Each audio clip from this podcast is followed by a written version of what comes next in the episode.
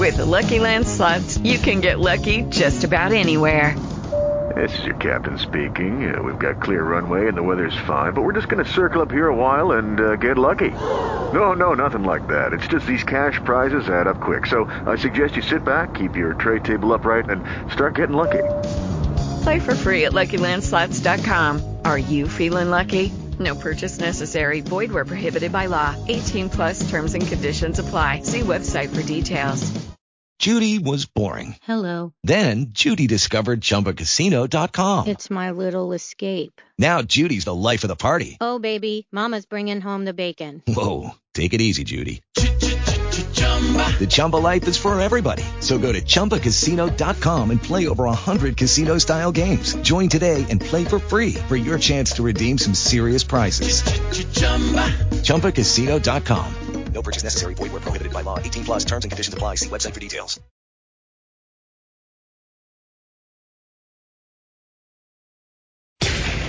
On Metro News, The voice of West Virginia. this is the High School Sports Line. Over the next two hours, we'll bring you the latest in high school sports from across the Mountain State. Tonight's show is being brought to you by Concord University. Come to learn, go to serve. By Suddenlink, switch, bundle, and save. And by the West Virginia Coal Association and the Friends of Coal, committed to clean energy, your job, and a better quality of life for all West Virginians. Now, here are your hosts for the High School Sports Line, Kyle Wiggs and Garrett Cullen.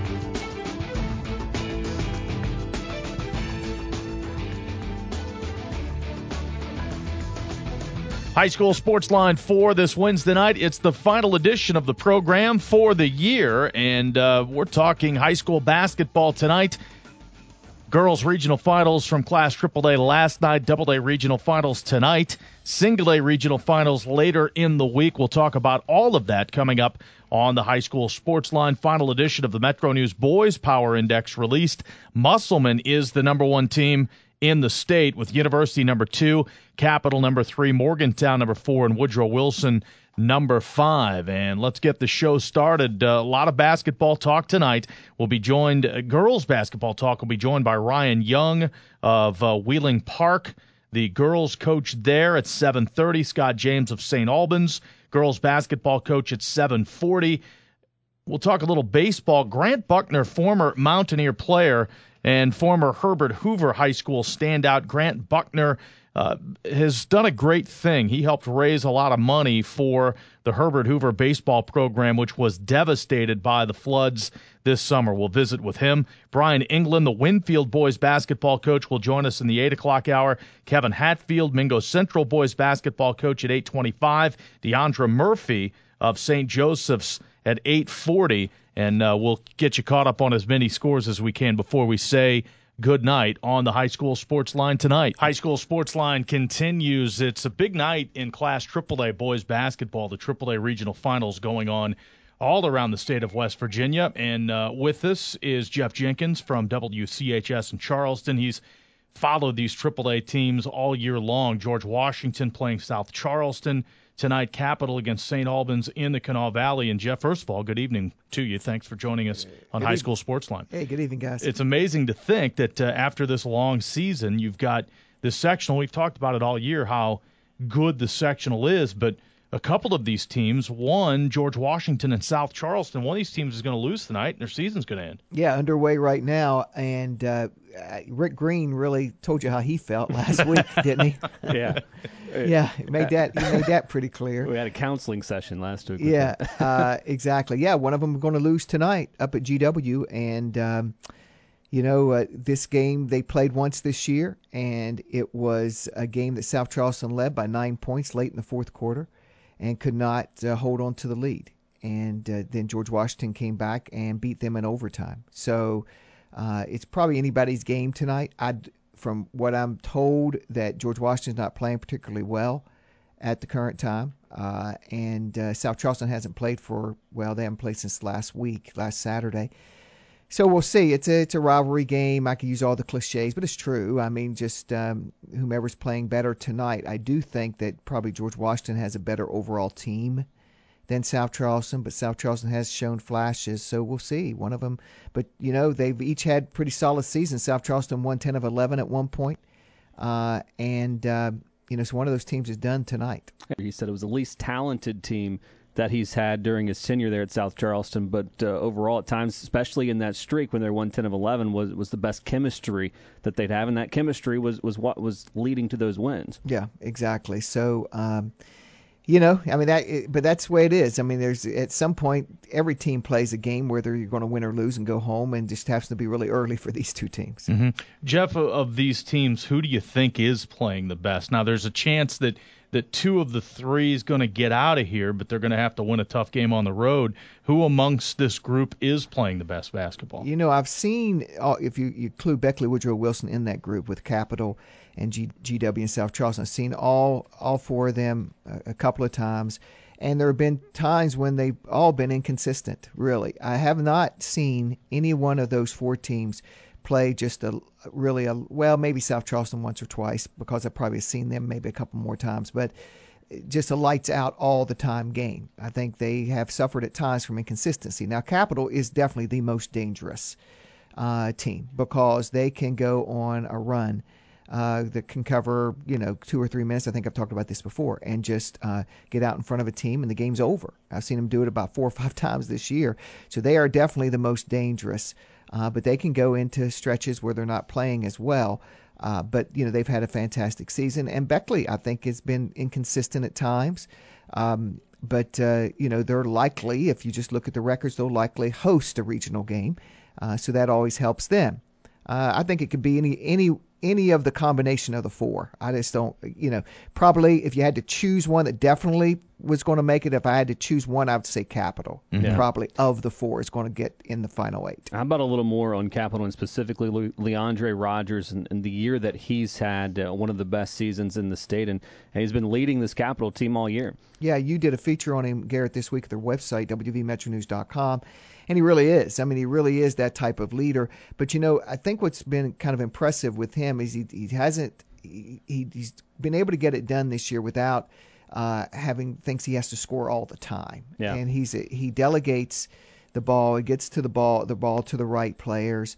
Uh, and they've one thing about them is they've had different guys step up at different times. Guys you don't hear a lot about. A guy named Jabbar Thompson hit hit about three threes in a, an important game that they had against uh, they had against Parkersburg earlier this year, and they uh, they have uh, another three point shooter that comes off the bench. And so I mean it's it's just these these kind of role players that have stepped up and hit big baskets when they should. So, you know, he's very deep. Matt Green's deep again. Not, I don't think as deep as last year, but he's deep. And and uh, Dorian Etheridge, who's going to play football at Louisville, he's had a really solid season, especially down the stretch here. He's played good post. Uh, he's had a good post for them, a good post play for them, and uh, so they've really, you know, they've been solid. Um, and so I, I just think they they have more of the pieces probably than anybody else. Although George Washington is a very good team concept. Uh, and they've got Justin Phillips back tonight, mm-hmm. Uh, who broke the wrist and was out for a handful of games, but he's back amazingly, and so he's playing, and so he's back, and so that makes them that much more dangerous. That's 15 or 20 points Yeah. a game. Yeah, you him. wonder about the rust though, especially with a shooter, a guy with the with the hand injury, the wrist injury. You wonder how much that's going to affect him. Well, he had 15 points in five minutes against St. Albans. Well, okay, so he's back. So I don't I don't know what So that says, go. but yeah, he did. George Washington, Jeff. That you know, you talk about a veteran team, a, a team with experience, uh, five seniors and seven juniors on the roster. So, and you say it as you say, a team concept, team that works together, and, and just a, a solid veteran group. Yeah, they really are, and uh, you know they're well coached, you know, in those type of things, and so, you know, I could, if you, it's just going to be, you know, when when GW and uh, Capital played, they played twice, and GW led both of those games in the fourth quarter, led both times by nine points in the fourth quarter, and lost both the games. Uh, at Capital and at George Washington. So if uh, if GW would happen to get by South Charleston tonight, then they would likely, very likely, play Capital on uh, Friday night and at Capital. And then, uh, but if you lose that game, you're probably going to have to go to Beckley and play. But they've beaten Beckley at Beckley. Yeah. So, you know, Uh, you know, so you could very well see GW and Capital there. That's why they play them, right? Yeah. GW South Charleston tonight, Capital against St. Albans with the sectional championship coming up on Friday. And of course, uh, you can hear those games on our flagship WCHS in Charleston. Jeff, while we have you here for a moment, let's focus on this Class AA sectional for a moment. Winfield against Nitro. These games tomorrow. Winfield against Nitro. Poca against Sissonville with that sectional championship coming up on Saturday. Arguably, Nitro's been playing just about as good as anybody else uh, in that Double A section. I think they've won maybe seven of their last nine games or something like that. Maybe a little better than that. Maybe the eight of their last nine, eight of their last ten. Um, and so they're going in the right direction. And they Winfield though got the two seed in the section. And this is a section that had a playing game back on Monday, or two playing games back on Monday. Uh, so Nitro advanced, and also Sissonville advanced out of that. Um, so Winfield will play Nitro at home, and that should be really good because uh, Winfield, they, uh, you know, they, I've seen them a couple of times late here in the season, and uh, uh, not, I wouldn't say they have like one star, but again, you've got you've got a pretty, uh, you know, some solid players. Brian England's in his third year there. He's done a nice job, and he's one guy that's really glad to be back in Double A. Really glad to get Winfield back in Double A, uh, and so uh, I, I think they'll be tough at home uh, tomorrow night, and that's a game we're going to have on 580 WCHS. But anything could happen in that game. And then Poca against Sissonville, I did did a game between them earlier this year uh, at Poca, and Poca won by three points. 73 to 70. Now, Sissonville's a little short-handed. One of their better players um, got injured toward the end of the season with not not much time left on the clock. I think maybe inside of 10 seconds uh, left in left in the game, uh, and so he'll be out tomorrow night. Uh, but uh, but but Poca, so that could you could have a matchup then uh, coming up on Saturday night of Poca and Winfield, and we'll have that game. Or you can have Nitro and Poca, whoever it is, Mm-hmm. and we'll have the game Saturday night. If it's Poca, they'll play that game at home on the sectional final on Saturday night. What was your take earlier this week when you saw Sissonville beat Point Pleasant? Uh, I, you know, Sissonville has, you know, they, they just shoot from outside. I mean, they're just and they and they can drive to the basket, but mainly they're they're not tall, they're not big, uh, so they have to hit outside shots, and that's what they were doing the other night. Uh, and uh, they. Uh, they're so they're very streaky. When they played um, earlier against Poca, they had a big lead on Poca in the first half, and then Poca came back on them. And uh, and Poca's a little more balanced at times, and of course they have Frampton, Luke Frampton, uh, but um, you know they're streaky, and so anything I think anything could happen with Sissonville, uh, and they'll they'll probably give Poca a pretty good fight. Uh, coming up, uh, coming up on Thursday night. Yeah. So that, but that that's a good because the other side of that, as you guys have talked Yeah. about, is is kind of crazy. You got Mingo Central and Chapmanville. Yep. Right. So that that's going to be a good region fi- regional. Those Yep. two finals for the region are going to be good. Both of those games potentially really, really good matchups. Yeah. Yeah, you've got uh, that other side. They played their games on Tuesday. Their sectional semis. Chapmanville beat Lincoln County 69-37. Mingo Central beat Logan 40 to 35. Had to so come back. Chapmanville, yeah, Yeah. exactly. So Chapmanville and Mingo Central square off on Friday. Uh, the sectional we're talking about. You've got the games tomorrow night. Winfield Nitro, Poca, Sissonville, and would you which games on CHS? Uh, the uh, Winfield Nitro Okay, game. so Winfield Nitro Thursday night on WCHS and the sectional championship Saturday uh, Yeah. on WCHS. So we'll well. have uh, we got a game tonight, obviously. Then we've got uh, the GW South Charleston tonight, and then tomorrow night we've got, as you mentioned, Winfield and Nitro. Friday night we've got the winner of the, you know, you know, Capital GW Mm-hmm. South Charleston, and then Saturday night the Double A section. and of course the. Mountain East Conference tournament's Yeah, in town. exactly. So uh, plenty of basketball Yeah. there in Charleston. It's a lot. Jeff, uh, enjoy your time at the gym, and uh, we'll see you uh, at the Civic Center Yeah. when the state tournaments begin. Yeah. See you next week. See you, Jeff. High School Sports Line continues on this Wednesday night. Joining us now, Dave Wilson of WAJR AM in Morgantown. He had the call last night. We'll go through these uh, regional final games for the girls in case you missed any of the results.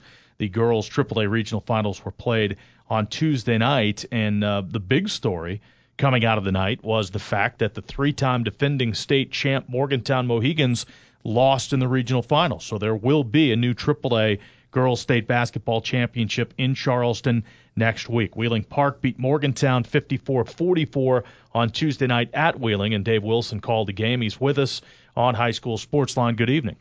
Hey guys. It was an interesting game in that Morgantown. The the recent games that I've seen Morgantown, they've had stretches where they really have had trouble with turnovers, and that plagued them twice. Early in the game Mm-hmm. when they fell behind, then they battled back, caught all the way back up, actually took a one point lead early in the fourth, and then the turnovers kind of followed suit again, and they end up getting beat by ten. Yeah, Wheeling Park comes out in the first quarter of that game, a a 9-0 run and takes a 12-3 lead, and a lot of that was facilitated eh, by Morgantown turnovers, uh, whether it was sloppy ball handling, mental mistakes, you know, walks, eh, just throwing the ball away, one girl cutting the opposite direction the, their teammate thought she was going. So Wheeling Park jumps out, you know, 12-3, all the momentum's on their side, but Morgantown comes out in the second quarter and really clamped down defensively. Josie Doherty had 10 points in the first quarter for Wheeling Park and a couple of threes. She doesn't score at all in the second quarter. Morgantown goes on a 10 4 run of its own, able to tie that game up at 21. Third quarter's back and forth. Morgantown has a lead on a bucket by Kiera Golden to start the fourth. They're up 33 32. At that point, for whatever reason, those turnovers come back.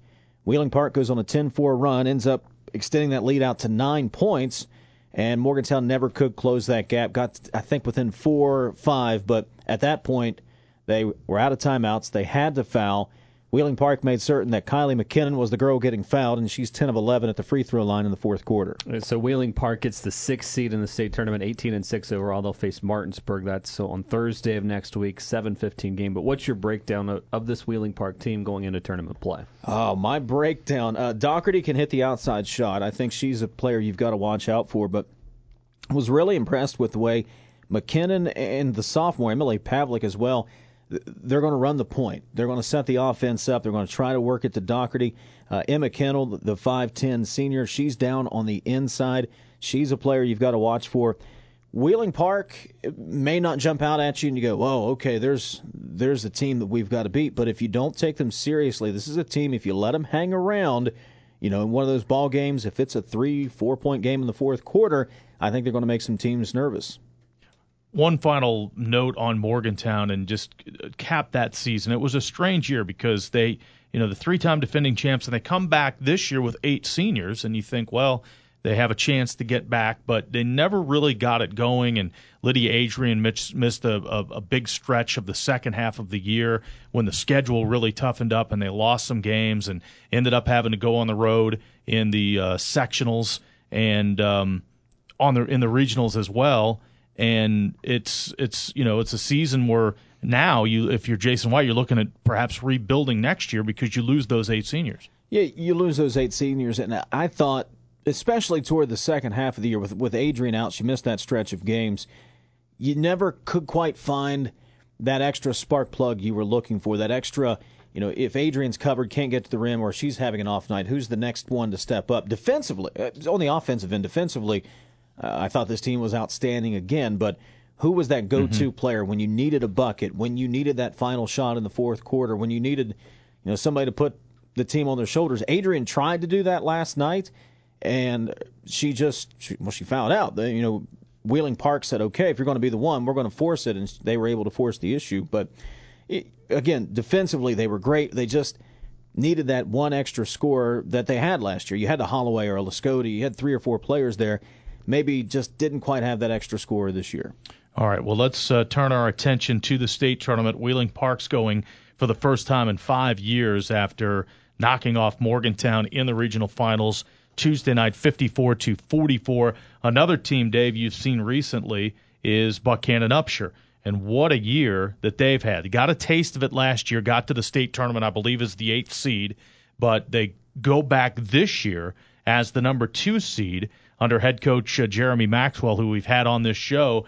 Your thoughts on uh, on that Buckhannon Upshur team, and uh, are they a legitimate state championship contender? Well, they're young. We'll start there. Uh, uh, two, uh, two or three seniors on this team, and you know one of them is a major contributor. So they're a young team.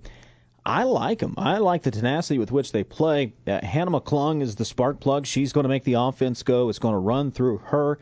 They just got Michaela Reynolds back, the six-one senior. She missed part of the year with a broken foot. Played some minutes against Preston in the sectionals. Uh, played against Morgantown, but not the entire game. Really made her presence felt defensively. Adrian couldn't get to the basket. Quinn and Golden they couldn't really get clear lanes to the hoop. So uh, I would put him right up there. Uh, I think that, I like the job Maxwell has done. He's got a young, still again a young, hungry bunch because your key players.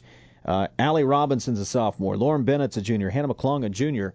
So this is a team that not only you're going to have to deal with this year, you're going to have to deal with them again mm-hmm. next year. And I would certainly put them up there in contention with what I think is a wide open AAA field this year. Yeah, they've got a number of wins against teams that are at the state tournament. Uh, they have uh, they've defeated uh, South Charleston along the way. Uh, again, Morgantown didn't make the state tournament, but they had a couple of breakthrough victories against Morgantown this year. So it's a team again that got that experience, got a little bit of a taste of it in Charleston last year, and kind of regrouped and uh, taken a three-loss team to Charleston. So those are your top three seeds: Huntington, Buckhannon, Upshur, and Martinsburg as as a number three. So you mentioned and, it's wide open. And just keep this in mind because we were talking about them a minute ago. Wheeling Park one of those losses yeah, on they, the Buckhannon Upshur schedule. That's right. They beat. They're the only team to beat Buckhannon Upshur during the second half of the season. 45-43 was that final at Wheeling Park back uh, in early February. So uh, we'll see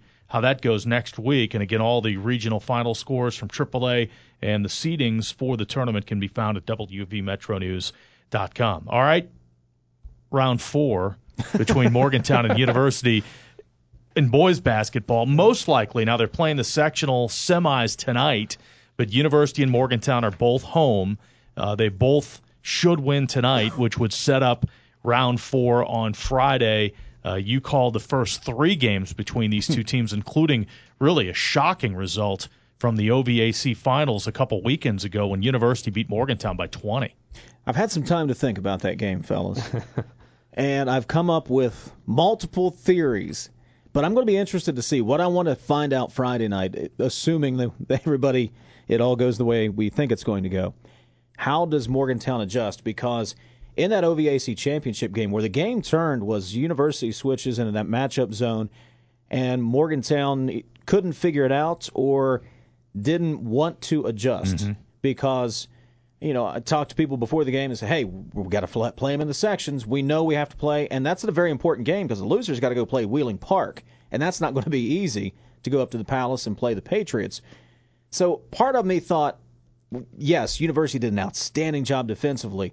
How is Morgantown going to adjust to that in this game? Because I didn't see them make an adjustment in that OVAC game. The other part of that was University was hungry.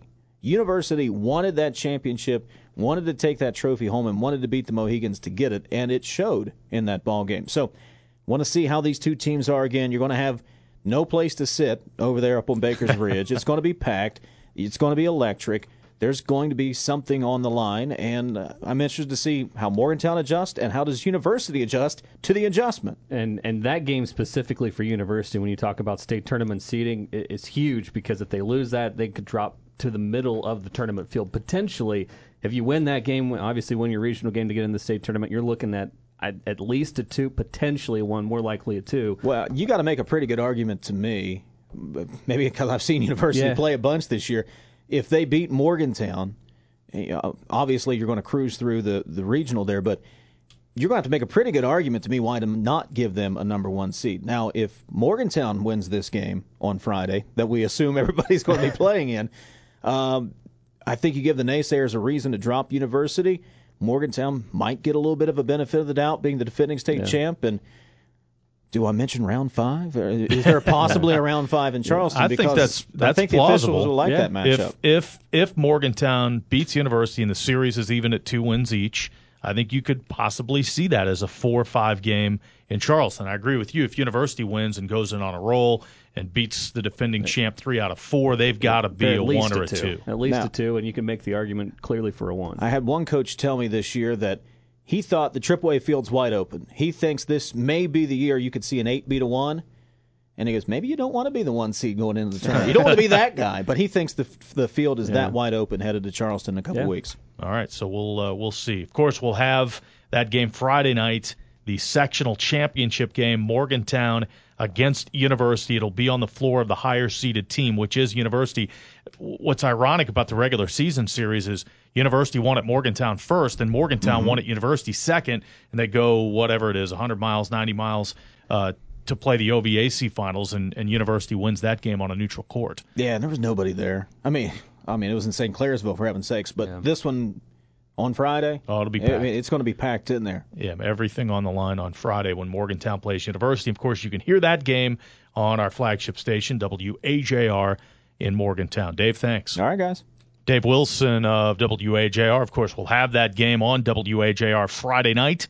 We'll have the Morgantown University sectional contest. That is, Garrett, if the Mohigans and the Hawks both win tonight, which they should, uh, they're both heavily favored. Yeah, so you've got uh, the boys sectionals in full swing now. And, and one note we should mention out of uh, the girls regional play class double A tonight. Uh, so last night we had the triple A games and then they had those seedings about Mhm. 10 minutes or so after the games were final. Going to be a day later for the double A seedings. That's because Riverview West Side was postponed to tomorrow night at 7 o'clock. So we'll get those double A seedings tomorrow night. All right. By the way, we might as well go through the AAA regional finals from the girls on Tuesday night. We talked about Wheeling Parks went over Morgantown 54-44. Buckhannon Upshur beat John Marshall 71-50. Martinsburg over Jefferson 70 to 45. Spring Mills topped Hampshire 49-35. St. Albans 53, Princeton 30, South Charleston 58, Greenbrier East 41. Parkersburg beat Spring Valley 63-47. Huntington over Parkersburg South 66 to 56. So those were the finals in terms of the seeding in AAA. It goes like this: Huntington is the number one seed at 22 and three. Buckhannon Upshur at 22 and three, number two. Martinsburg at 23 and two, number three. South Charleston at four. Parkersburg at five. Wheeling Park at six. St. Albans at seven. Spring Mills at number eight. So the lineup Wednesday at 11:15, Buckhannon Upshur against St. Albans. Wednesday evening 7:15, number one Huntington against Spring Mills. Then Thursday 11:15 a.m. South Charleston against Parkersburg, a very good 4-5 matchup there. And then Thursday evening in the quarterfinal round, Martinsburg against Wheeling Park. Eastern Panhandle against Northern Panhandle, and of course the uh, A semis on Friday evening at the Civic Center and the Triple A state championship game Saturday night. And maybe we'll know the Double A seedings before we go off the air tonight. Somebody posted this last night at 8:40. So if it gets up that early tonight, we'll know the double A seedings. Well, we won't because of the one game that Oh, was that's postponed. right. Okay. Yeah. Otherwise, we would. We'll know the results of uh, seven of the eight games. yeah, we'll have least. seven of the eight uh, final scores. All right, we're underway on High School Sports Line on this Wednesday final show of the year. Coming up, we'll talk girls basketball. A couple of those regional final winners: Ryan Young of Wheeling Park, Scott James of St. Albans. We'll uh, hear from those two head coaches. After this, we'll take a local break. You're listening to High School Sports Line on Metro News, the voice of West Virginia. Covering high school sports throughout the Mountain State. This is the High School Sports Line on Metro News, the voice of West Virginia. We used to think all lung cancer was the same. Now we know that each tumor may have a different genetic makeup. Several different molecular types of lung cancer have been identified. By performing molecular testing on a lung cancer tumor, doctors can try to determine what's causing the cancer to grow. It's a different way of looking at lung cancer. Because lung cancer can affect anyone. The young or old. Smokers or non smokers. You or me. Knowing the molecular profile of my tumor helped determine my treatment options. Anyone can get lung cancer, and not all lung cancers are the same. Talk to your doctor to see if molecular testing is appropriate for you. Visit lungcancerprofiles.com to learn more. That's lungcancerprofiles.com. A public service of six leading lung cancer advocacy groups with support from Pfizer Oncology. Wildfires burn millions of acres each year. And each year, wildland firefighters like Fire Chief James Hall battle to contain them. But they can't do it alone. A single ember that escapes from a wildfire can travel more than a mile. It can ignite and destroy your home, your community, or more. That single ember can be just as dangerous as the wildfire itself. but you can do something firefighters can't. You can act now to prepare your home and your community for wildfire. You can reduce the risk. Do your part. Go to fireadapted.org. Get fire adapted. Learn what you can do now to reduce wildfire damage later at fireadapted.org. A public service message brought to you by the U.S. Forest Service and the Ad Council. Learn more at fireadapted.org.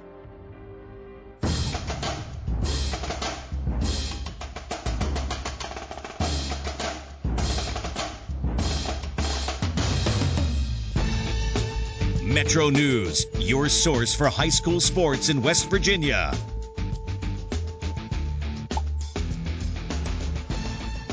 High school sports line for this Wednesday. The Girls State High School Basketball Championship Tournament begins next Wednesday in Charleston. And we talked in the last segment about the Triple A field, gave you the Triple A regional final scores and the seedings. Wheeling Park's going to the state tournament in girls hoops for the first time in five years. Park beat Morgantown in the regional finals last night, and Wheeling Park girls basketball coach Ryan Young is with us. Coach, good evening. Thanks for joining us on High School Sports Line.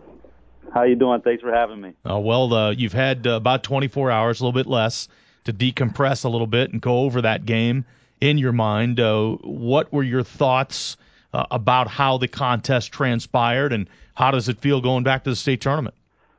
Uh, well, it was definitely a really hard-fought game. Probably wasn't the the prettiest as far as execution on both sides, uh, but we kind of knew that going in. Morgantown uh, has been uh, extremely talented the last few years, obviously, uh, but we knew, you know, the defense was always going to be the same for them. They they had that mentality of uh, coming out and being physical with you, and they made it very very difficult on us uh, all night as they always do.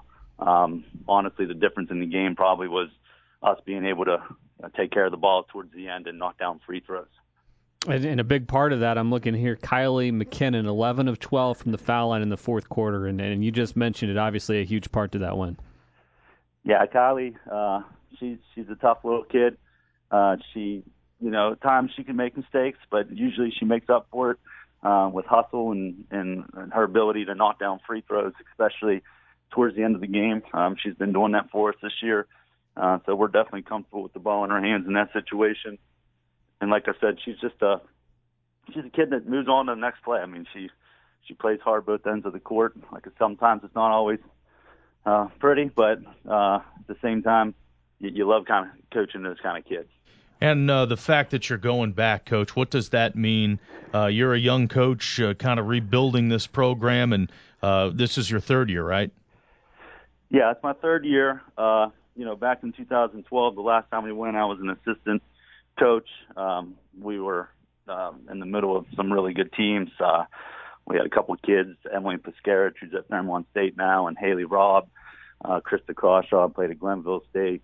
Uh, Marissa Tucker played at Wheeling Jesuit. So when we had a really good core of kids, we went down a couple of years in a row. Um, and, you know, I think we knew there was going to be a drop off in talent there when those kids left and I think we're just now getting back to where uh, hopefully we can make this uh, an annual thing. So, having said all of that, were realistic expectations to get back there this year? I think this probably was the first year it was it was realistic. I yeah. mean, we knew the first two years. I mean, it wasn't even so much where we were at; it's where Parkersburg South and Morgantown were at, and you had to beat one of those two teams in order to get to Charleston in our region. And you know, that probably just wasn't realistic. And then you throw in a team like Parkersburg, who, I mean, they were probably top top five or six teams in the state last year, but they also had to go through the same thing. Um, you know, Morgantown and Parkersburg South were just so loaded; they were going. Yeah, uh, the improvement of your team this year, and I know you played a a difficult schedule early. You played Spring Mills, uh, state tournament team, Morgantown and Parkersburg. You start one and three, but then you come back around and and defeat Morgantown twice, as a matter of fact, down the stretch. Uh, you knock off a Buckhannon Upshur team that's a number two seed in this tournament.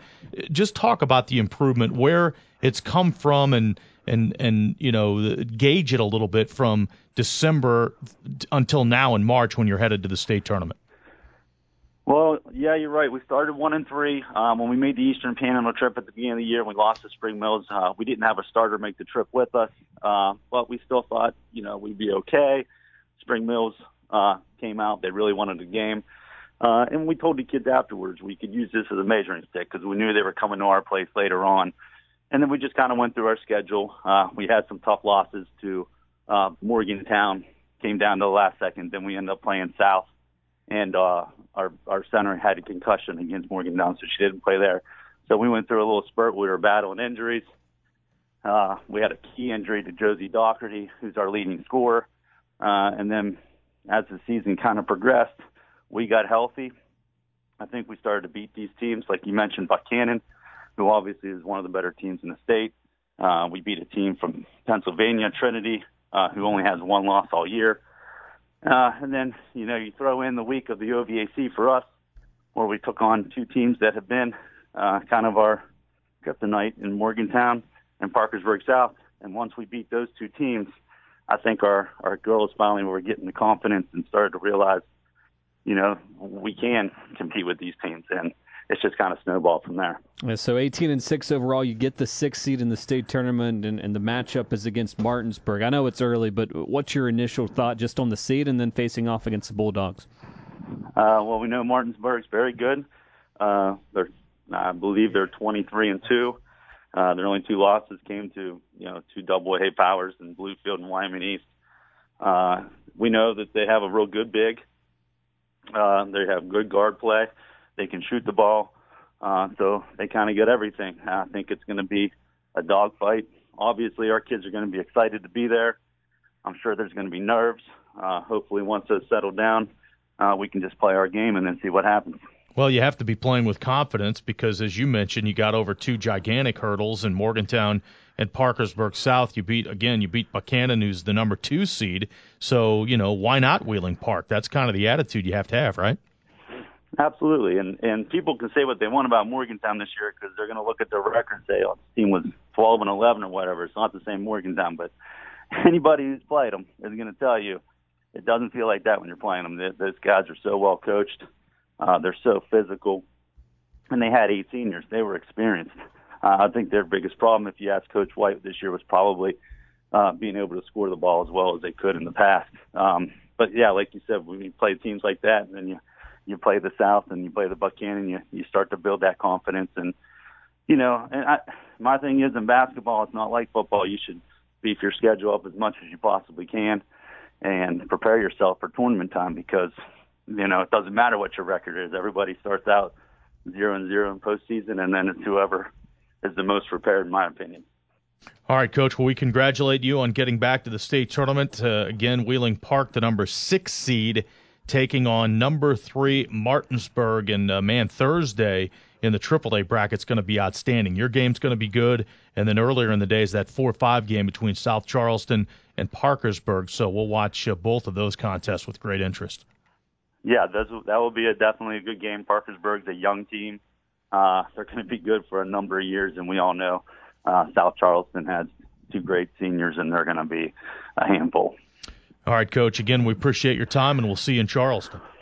All right, thanks a lot. That is uh, head coach Ryan Young of Wheeling Park, the Park girls team going to the state tournament for the first time in five seasons. All right, St. Albans, another team that's had a breakthrough, as uh, St. Albans was victorious in the AAA regional finals last night, heading to the state tournament. Head coach Scott James joins us on High School Sports Line. Coach, good evening. Good evening, Cal. How are you guys? We're doing well. You're doing great. You guys, uh, you guys punched it through there and uh, headed to the state tournament. Give me your thoughts on uh, on St. Albans playing at the Civic Center. It's going to be a short trip for you all, but uh, this is this is what you work for, right? Yes, it is. Uh, you know, we've fallen short the last four years uh, in the regional final game. Uh, we thought we should have been there a couple of those games, but uh, we fell short. And you know, our girls were determined. We've talked about this all through the off season, um, during the season, and as the postseason approached. And the girls were bound and determined to uh, uh, just come together as a team, win, and get to the state tournament. First time since 1995. What's that reaction been like uh, since you guys came back with that that state tournament berth? What's the reaction been? Uh, it's uh, it, there's a buzz around the school. There's a buzz around the community. Uh, there's a lot of excitement uh, uh, about us going to the state tournament. Last night was an unbelievable crowd. It was just about uh, standing room only, and uh, you know when th- good things happen, this community comes out in full support of uh, of their teams. Characterize your team for me. Read the uh, the account of last night's game, and and you you struggled offensively uh, a little bit. Finally, got things going in the second half. But what are some things your team does well? Well, uh, when we uh, we we love to push the ball uh, up the floor. Uh, if we get uh, uh, an easy bucket off the fast break, we'll take that every time. Uh, but what we've gotten real good at is if we don't get that easy bucket, we kick it back out, set up the offense, and we run the half court set till we get a good shot. Uh, our bread and butter throughout the season has been, you know, throwing the ball into the paint, uh, either for a shot or playing the inside out game. Um, and when um, we needed to hit shots from the perimeter, they've stepped up and done a good job with that. So you had the win last night over Princeton, but I go back to that sectional championship game on Friday of last week where you beat South Charleston 48-41, and we all know the the history of South Charleston uh, of late and, and where that program has been. What were the keys coming out of that one the win over the Black Eagles? It was belief. The girls had to believe that uh, they could uh, beat South Charleston. We feel that – we're pretty equal in talent and ability.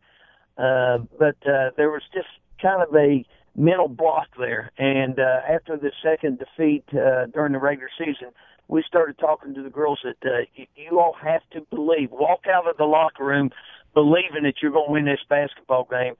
Uh, don't get rattled if things go bad for a little while, and that's exactly what they did. They stayed focused. They didn't waver, and uh, you know, we stuck to the game plan and we won the ball game. It was a huge victory for the program. Yeah, considering that South Charleston had gotten you twice during the regular season, right? Yeah. Yes, they did. They beat us by nine at our place and at ten at their place.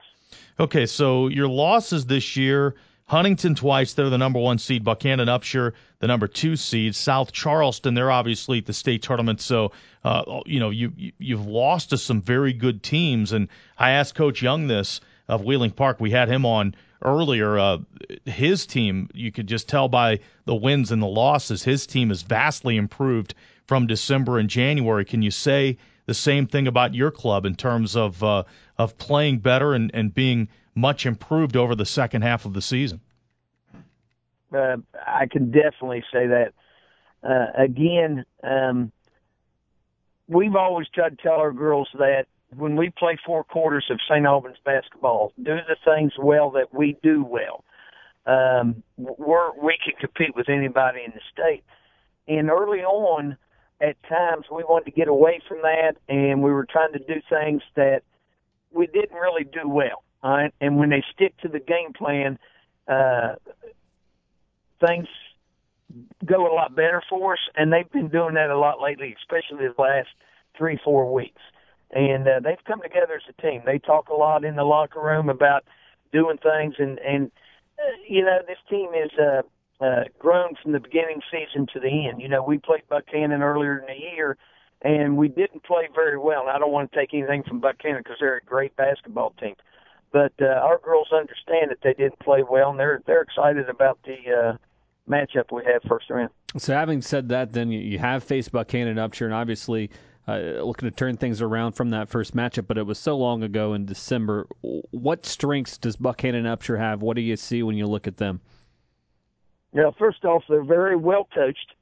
Uh, they have uh, a, a team that uh, uh, plays their roles extremely well. You know, the McClung girl point is a very good point guard. Their post players are very good post players. She can play inside. She can hit the mid range jumper. The other girls, they play their role extremely well. They don't try to do more than they're capable of doing. Uh, number two, they're extremely well coached. They listen to Jeremy. Jeremy does a tremendous job, and uh, you better pack your lunch because they're going to play hard for 32 minutes. Coach, uh, is it safe to say that the identity of your team is defense? I mean, you look at the scores. You haven't, uh, I think, 50 or more points you've only given that up one time the entire month of February. So you, do you kind of hang your hat on that defense? We really do, and uh, you know, uh, in this day and age, everybody talks about man, and we'll, we'll play some man along the way, but uh, uh, we zone teams up, and our girls take a lot of pride in that. We really push, and uh, our believers that defense wins championships. And uh, uh, when you hold a team uh, uh, to 30 points in a regional final game, you really and truthfully done a great job.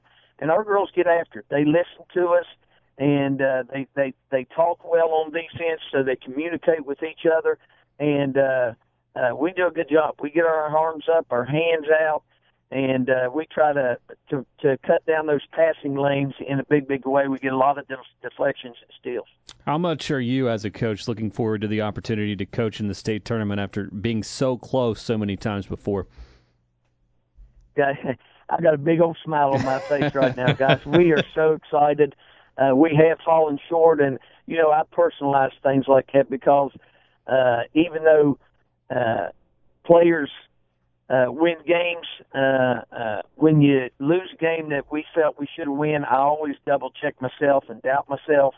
And we get together as a coaching staff and go over what we can do. And uh, so uh, we are extremely excited about uh, being able to play in uh, in in in Charleston next week. We're and we're not content with just getting to the state tournament. These girls. Uh, uh, you know, they got a little slogan going. We're in it to win it, and uh, we're going to go up there and give everything we got, and uh, see what happens. Uh, Scott, the bigger story here is that how will this affect your, your media relations role? Uh, you, have been well, a part of it. yeah, I've been told by the SSAC I cannot work the girls' tournament because we're in it, but that's a good thing. Yeah. Uh, uh, that's for sure. But uh, you know, I love doing that but uh, I think I'm going to enjoy playing in the state tournament a little bit more than I do uh, running the press conference. All right, yeah. fine. Well, fine. we've we, we've we've seen you there for many many years, so uh, you know it's it's going to be fun watching you yeah. on the other side. Absolutely. We're gonna we're gonna go. we're gonna pepper you, man. You're getting the hard questions. yeah, well, that's okay. That's no problem. Hey, let me tell you something, guys. Uh, you know, I've lived here my whole life. I'm running for mayor of St. Albans, and uh, we're doing that on top of basketball. Of course, basketball is my priority. So I need for y'all to pepper me with tough questions. That's for sure. all right, Coach. We appreciate it, and uh, we'll see you there, one way or the other. I guess we'll see you all week for the boys tournament, right? Yes, I'll be there working the boys tournament for sure. So, right. but I appreciate the opportunity, guys. Okay, Thanks, thanks. We appreciate it. Scott James, head coach St. Albans girls basketball. He's one of the guys you pull for and, and been so close the last few years, and uh, was happy to see him get that opportunity. So that's going to be fun to watch coming up. All right, we'll take a break. When we return, we've got a lot more basketball talk coming up in the second hour of the program. Brian England, Winfield boys coach, Kevin Hatfield, Mingo Central boys coach. We're going to hear from uh, Deandra Murphy, who was a breakout star last year in the uh, the single A bracket of the boys tournament. We're going to hear from him, but when we take this break. We're going to take a break here and come back. We're going to visit with Grant Buckner, and he's got an interesting story to tell about how he has helped get the Herbert Hoover baseball and softball programs back on track. Of course, everybody knows that uh, Hoover High School was devastated uh, with the floods last summer. Uh, there was a lot of uh, effort that got the football team back on the field in time to start the season last year, and uh, they've done the same thing for the baseball and the softball teams at Herbert Hoover. We'll tell that story when High School Sportsline continues. Over the last century, the forest industry increased forest land in our state from 7 million to 12 million acres. West Virginia is the second highest producer of hardwood in America. Our state is made for forestry. Along with elected officials, the West Virginia Forestry Association wants to identify together new opportunities to diversify the state's economy and to overcome constraints on jobs and growth together. We expect a few bumps along the way, but we will overcome those because in wild and wonderful West Virginia, our future is forestry.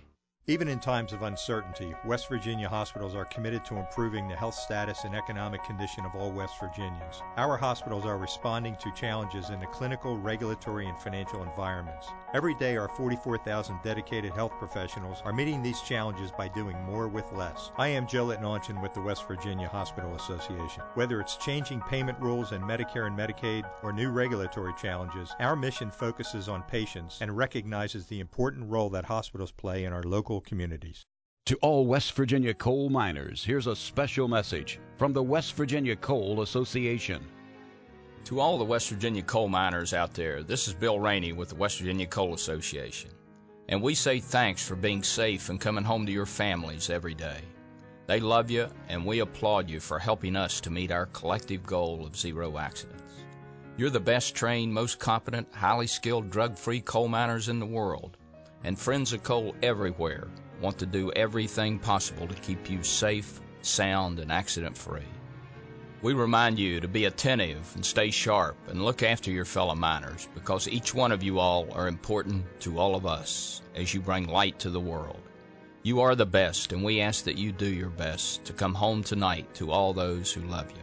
That's what we all want. A message from the Friends of Coal.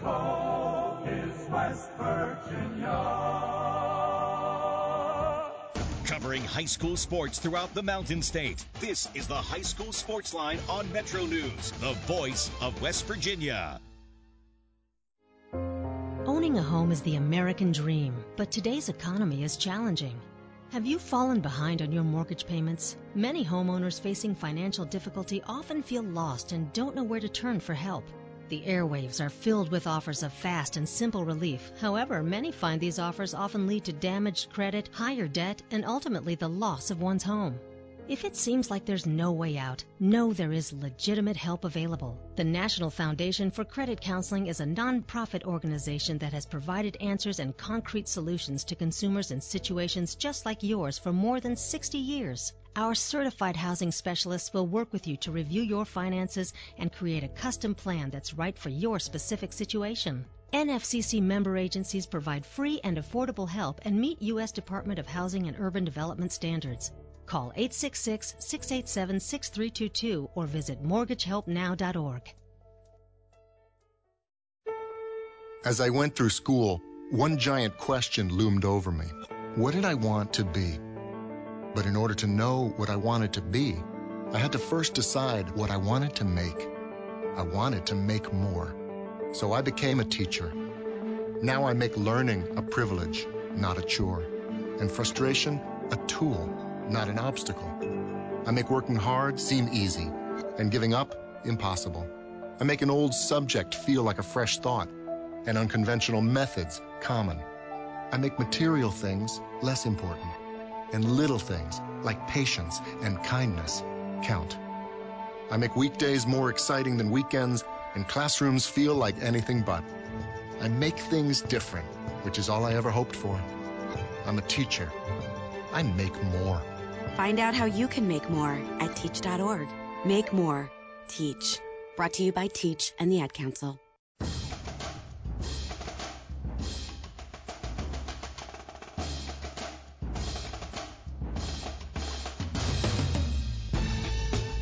The sports talk continues on the High School Sports Line from Metro News. High school sports line across the state of West Virginia on this Wednesday night. Final show of the year. Of course, next Wednesday we'll all be in Charleston for the state basketball tournament coverage, wall to wall coverage at the website, WVMetroNews.com, and on Metro News Radio. Girls tournament next week, the boys tournament the following week, and then. Uh, and our we'll, first baseball poll. Is that right? Yeah, that's Okay. Sunday after the state championship. Wow. That's it's it's here, man. It's just one right into another. Yeah. Speaking of baseball, we're going to get off the basketball track momentarily, but uh, joining us on High School Sports Line is former Herbert Hoover High School standout and Mountaineer baseball standout Grant Buckner, joining us from uh, North Carolina. Grant, good evening. Thanks for coming on. Hey, Kyle, how's it going? Uh, we're doing really, really well. Uh, we're going to let, uh, first of all, let's just get people caught up with what you've been doing. Obviously, uh, outstanding high school player, outstanding college player at WVU, spent some time in the Chicago White Sox organization as a pro. Uh, where has your life's path led you? Well, it seems like uh, seems like just yesterday that I was on interviews with you. First of all, it's hard to believe that was that was like I say six, seven years ago now. But uh, yeah, after after West Virginia, I played uh, five years professionally, four of which were with the Chicago White Sox. I reached Double A, Birmingham Barons, and then uh, I got released. Played one year of independent baseball out in St. Louis. Um, and then within about a month, probably of taking off the uniform for the last time. I, I got a job in pharmaceutical sales, so I traded in a, a baseball uniform for a, a suit and tie every day. So I've been doing that for about probably 15 months now, and I'm living in Greensboro, North Carolina. Well, you know, as you know uh, from our days together at WVU, you know I'm a baseball geek. So I've got to ask you the question: Was it the Gateway Grizzlies or the River City Rascals you played for? Wow, I mean, you are a baseball geek if you know those two names. You're, I, I'm impressed by that. It was the Gateway Grizzlies. Okay, so that so, on the on the Illinois side of the river. That's where I'm from, so that's why I know those teams. Oh, I, I was going to say, yeah, that's technically across the river in Illinois, um, but you can see the the city from the from the stadium across the Mississippi. Right. Okay. Well, the reason we've had you on is that you've been working very hard on a project and you've had success with that project, getting the Herbert Hoover or helping get the Herbert Hoover baseball program, the softball program, and even some of the area youth leagues rebuilt. Explain what you what you did and how you helped facilitate, raise money, and uh, and and get things back on track for those sports teams. Yeah, it's been a it's been a whirlwind, a, a lengthy effort for sure. So back when late June, when the floods hit, um, for people that don't know, Herbert Hoover High School is just condemned. They have no school, so um, you know a lot of kids lost their houses. You know when you lose your house, uh, baseball glove, baseball bat, cleats aren't exactly the top of the list to replace. So I, that was my goal from there is reach out to as many baseball people I've been able to have uh, contacts with. And um, so my former roommate at West Virginia played all four years with me on the baseball team. Uh, Mark Dvorznak. Some of you might remember him. Yeah. He uh, he works for USA Baseball now, and they they partner with an organization called Pitch In for Baseball. He gave me their number. I reached out to them, told them the story. They quickly got back to me, and it was probably mid July and uh, their their sole responsibility is they restore baseball and softball in communities after natural disasters. So they went on the hunt to find who can who can who can we find that can donate money for them to buy equipment. And uh, they found this. There's an indoor facility in Manhattan, New York, um, pretty upscale area from what I understand. They did a a fundraiser back in the fall where people showed up. They had like some competition stuff, but basically the entry fee was whatever you donated went to Herbert Hoover High School. And they far exceeded what they expected they could possibly receive. And it was over, I don't know exact number, but over $20,000 worth of equipment. And they told me probably in mid January, hey, you know, we, we've got all the money and now it's, uh, basically they gave me an order form and I, I ordered whatever they wanted.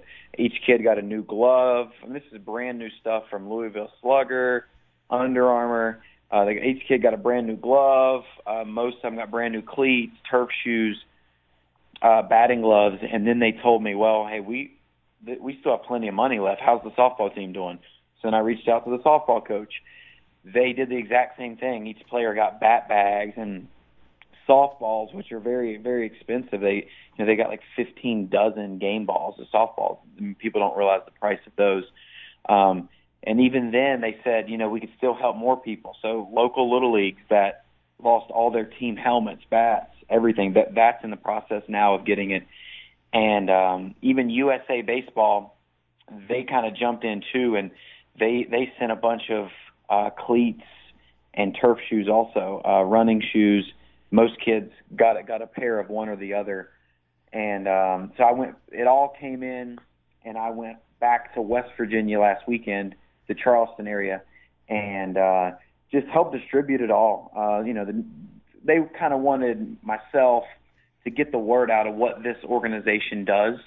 So I think um, I appreciate you getting me on and at least talk about pitch in for baseball and and just kind of raise awareness for them uh, for what they're doing. But it's a great organization and uh, fortunately, I was able to able to help out a lot of people, but really it came from the people who who donated all the money. And what did that mean for you, just to be a part of that, and, and obviously the devastation that was there, and, and to be able to help out in that way? Oh, I meant everything. I mean, they that community.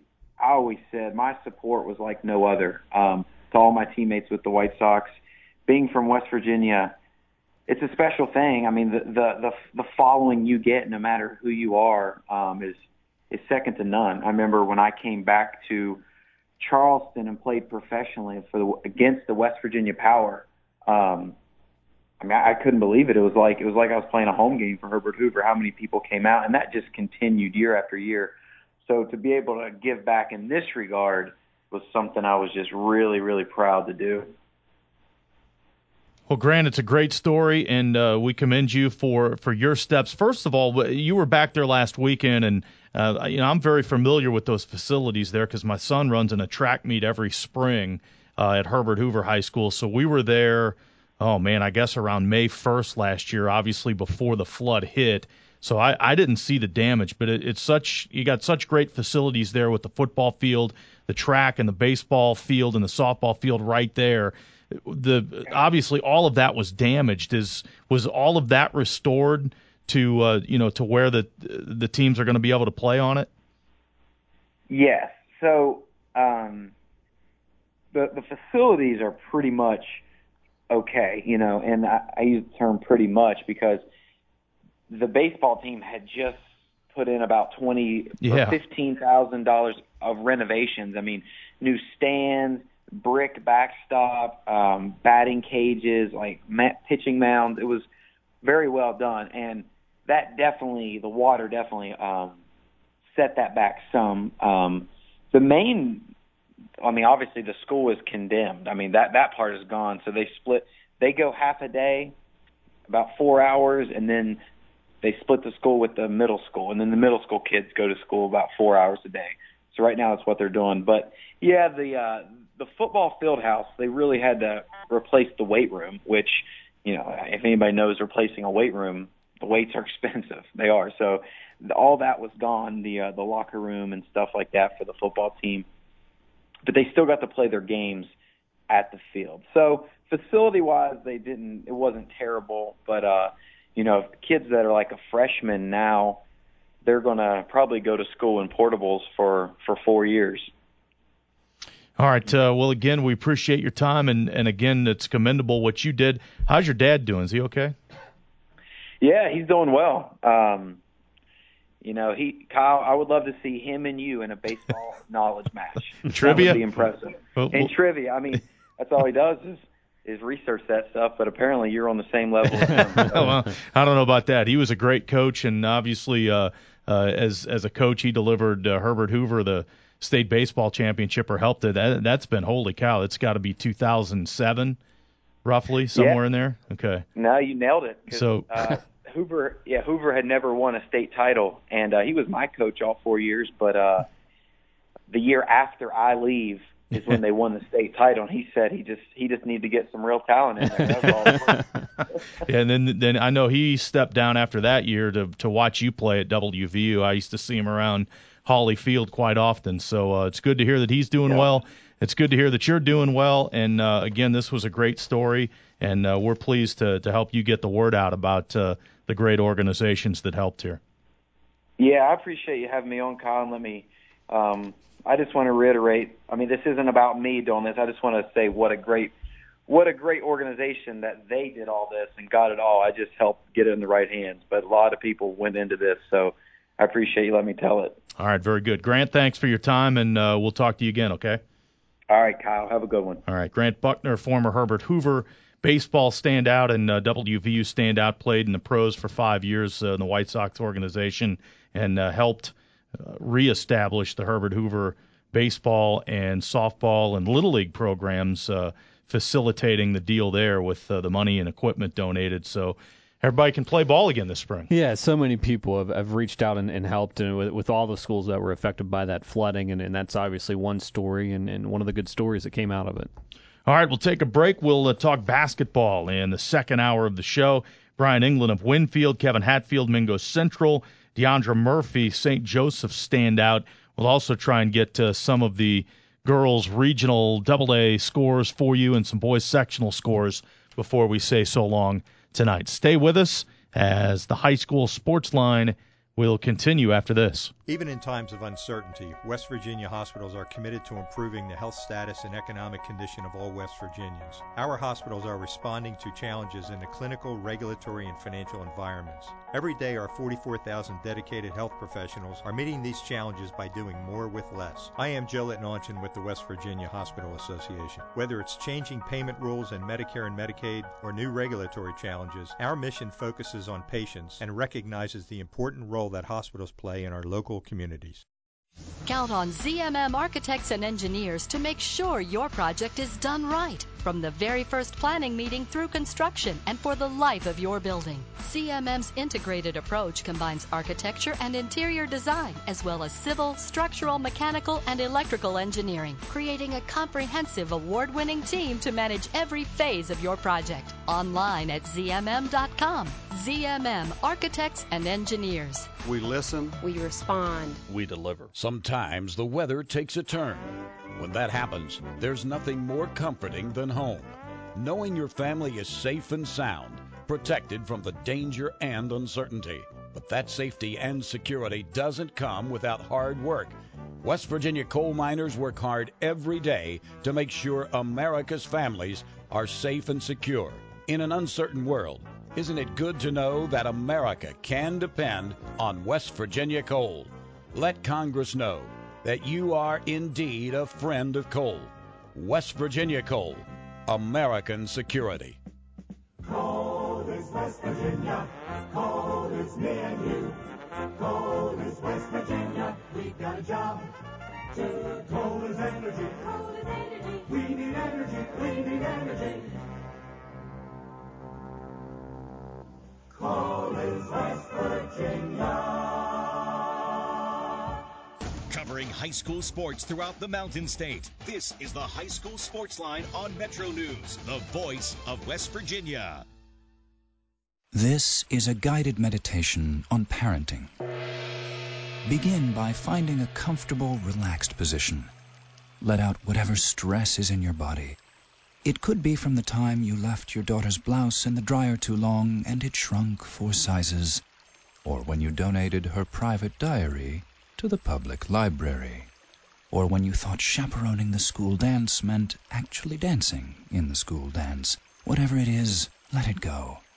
The fire you started with that experimental dinner, let it go. The time you drove away from the gas pump with the gas pump, let it go. Three, very relaxed. Two, there you go. One. You don't have to be perfect to be a perfect parent. There are thousands of teens in foster care who don't need perfection. They need you. For more information on how you can adopt, visit adoptuskids.org. A public service announcement from the U.S. Department of Health and Human Services, Adopt U.S. Kids, and the Ad Council. Just now, another kid dropped out of school. There's one every 20 seconds. Over 200 kids an hour. That adds up to nearly 5,000 kids every school day. If we do nothing, 3.5 million kids won't receive a diploma over the next four years. But there is someone who can change that. And that someone is you.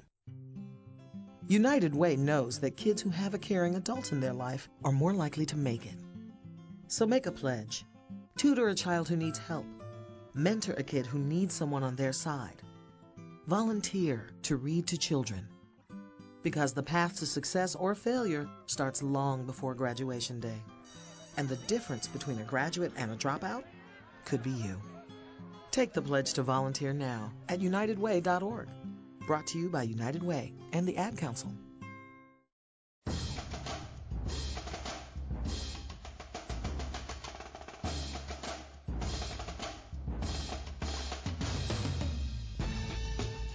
Metro News, your source for high school sports in West Virginia. Talked a lot of girls basketball the first hour with the uh, AAA field set for the state tournament next week. We'll know seven of the eight AA qualifiers for the girls state tournament by the end of the night tonight. The boys sectionals are going on, and our next guest, head coach Brian England of the Winfield boys basketball team, his team has got a a, a big game coming up tomorrow night. Winfield taking on Nitro, and Coach Brian England of Winfield joins us on High School Sportsline. Coach, good evening. Good evening. How are you guys doing? We're doing well. Let's uh, let's size up this uh, Nitro matchup. Is it the third time you've played them this year? This will be the third time, yes, sir. Okay, characterize the first two games for us, and uh, we had Jeff Jenkins on, who covers basketball in your area, uh, right off the Right. top of the show, and, and Jeff mentioned to us, he said, "Hey, Nitro is playing as well as anybody in this region in They Double are. A." They are. Uh, we split with Nitro this year, and uh, they. Uh, I don't think they've lost a game. Well, they they lost to Mingo Central uh, by five at Mingo Central, and that was the only game they've lost since about middle of January. So they are playing very well, and um, Coach uh, Maselli does a great job with them. Um, they've got quite a quite a few shooters, uh, point guard that can get in the lane. So uh, they're a scary team, you know, and it's just uh, it's a deep region, as you guys know, and uh, Nitro's in the thick of it.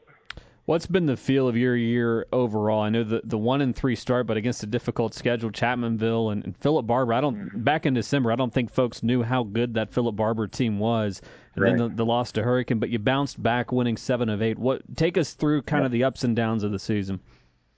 Yeah, it's, it's you know typical basketball season. Uh, we started one and three. Um, Philip Barbour, I tell you what, they're tough. They got two of the, the best backcourt we've seen all year. Um, they had two really good guards, and um, like you said, there's uh, we went on a run there, won seven out of eight. Then we lost two or three. and Then we went on a run in February. I think in the month of February we were six and one. Um, so you know it's been one of those up and down seasons, but I feel like that we're playing very well right now, and um, you know Nitro's playing very well. I think it's gonna be a great game. What has come together for your team? What what are the things it's doing well as as you head into the sectionals? Well, uh, in the last seven games, we uh, our opponents are only averaging 44 points a game, and um, I think defensively we've really stepped it up in the last seven games. Uh, we we took a loss to Nitro there at the very end of January, and um, after that we had a little come to Jesus and had some uh, some guys really really step up and buy in on the defensive end. And since then we've been playing really well. We held a Sissonville team uh, that was averaging close to 80 points a game. We held them to 42. We got a win over Poca. Um, you know, so we've just been playing uh, with a lot of intensity, consistent effort on the defensive end, and on offensive end, you know that that's kind of spurred our offense a little bit. We've been sharing the ball really well, uh, playing through our bigs. We've got two uh, two big guys, Tate Hancock and Andrew Huff, who uh, we really count on heavily. And so we've been playing through them, and that's opened things up for our guards. And so that that's been key. Defensively has been key for us there in the month of February. How about a little more on, on, your two big guys there and the, and the guys around them? Some some of your guys specifically. Yeah, um, you know Tate, Tate Hancock, and uh, he averages about ten points a game. Uh, Andrew Huff averages about ten points a game. Both of them are about five and seven rebounds a game, uh, respectively.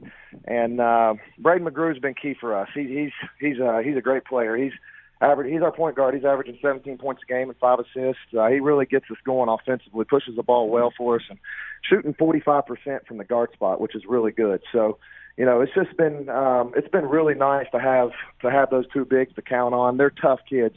Andrew Huff played football for us. You guys know him. Yeah. And uh, you know, he's a tough kid. They ran the ram all year long and just ran it down people's throats and he did a great job doing it and he brings that toughness to us um, on the basketball court and Tate Hancock is cut from the same cloth. So, you know, we really, really rely heavily on those guys and you know, Braden McGrew does a great job for us and we got a couple young guys that get in there and uh really uh a guard uh, senior guard by the name of Kyle Mashel who doesn't show up on the stat sheet a lot, but he does so much for us defensively. And if you watch our games and you and you see what's going on, you're going to know that he's key for us. So uh, I think to characterize our team, you know, we've just been playing so well together. We had a team meal this evening, and uh, one of the things we were talking about as coaches, uh, sitting there watching our guys, is it's been a while since we've had a team that just enjoys each other as much as they do, and they get along so well and uh, really bought into the team concept. And I'm really proud of those guys, and really looking forward to see what we can do in the postseason. Yeah, it's always fun to get there, and obviously it'll be a short trip for your team and your fans. That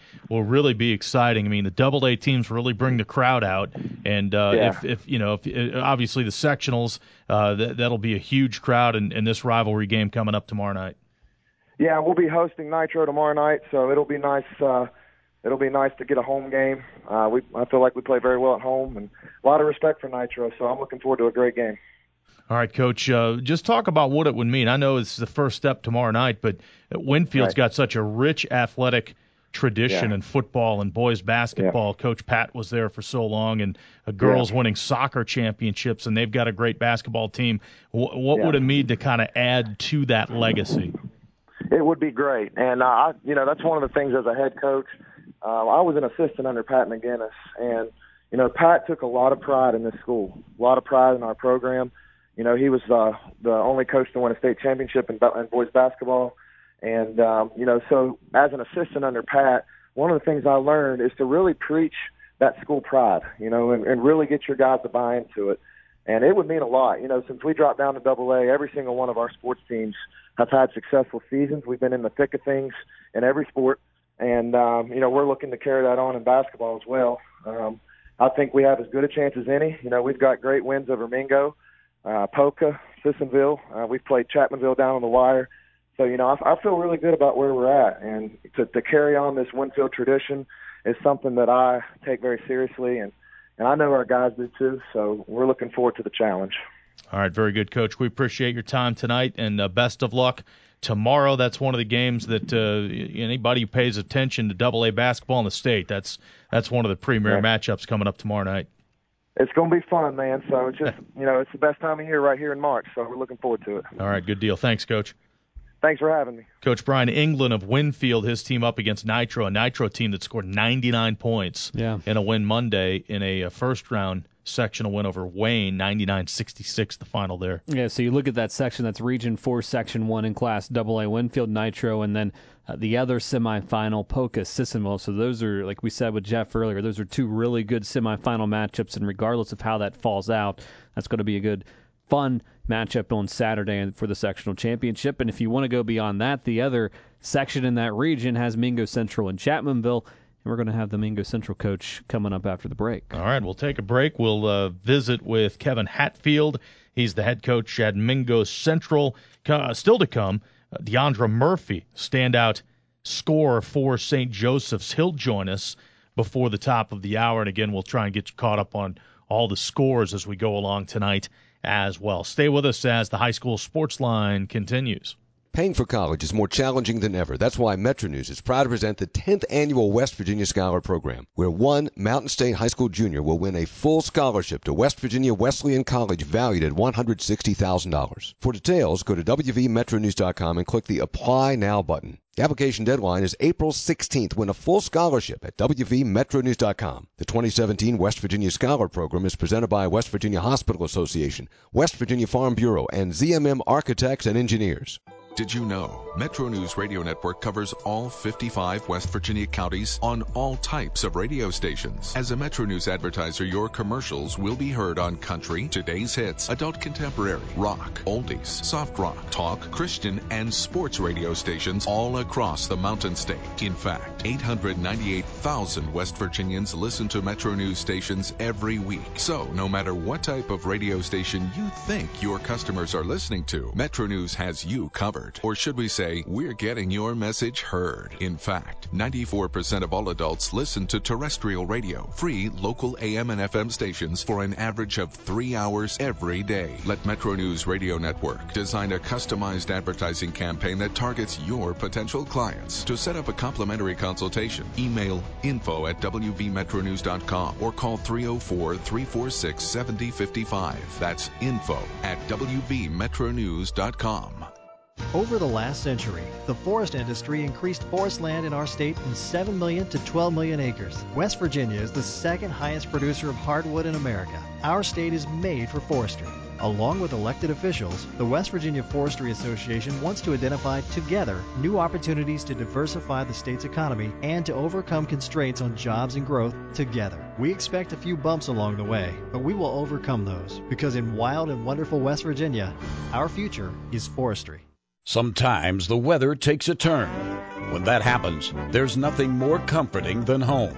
Knowing your family is safe and sound, protected from the danger and uncertainty. But that safety and security doesn't come without hard work. West Virginia coal miners work hard every day to make sure America's families are safe and secure. In an uncertain world, Isn't it good to know that America can depend on West Virginia coal? Let Congress know that you are indeed a friend of coal. West Virginia Coal, American security. Coal is West Virginia. Coal is me and you. Coal is West Virginia. We got a job to coal is energy. Coal is energy. We need energy. We need energy. Coal is West Virginia. Even in times of uncertainty, West Virginia hospitals are committed to improving the health status and economic condition of all West Virginians. Our hospitals are responding to challenges in the clinical, regulatory, and financial environments. Every day, our 44,000 dedicated health professionals are meeting these challenges by doing more with less. I am Joe Letnaunchyn with the West Virginia Hospital Association. Whether it's changing payment rules in Medicare and Medicaid or new regulatory challenges, our mission focuses on patients and recognizes the important role that hospitals play in our local communities. Covering high school sports throughout the Mountain State. This is the High School Sports Line on Metro News, the voice of West Virginia. Attention men under the age of 35. You know what really impresses the ladies? When a guy has a few drinks and later gets pulled over for buzz driving.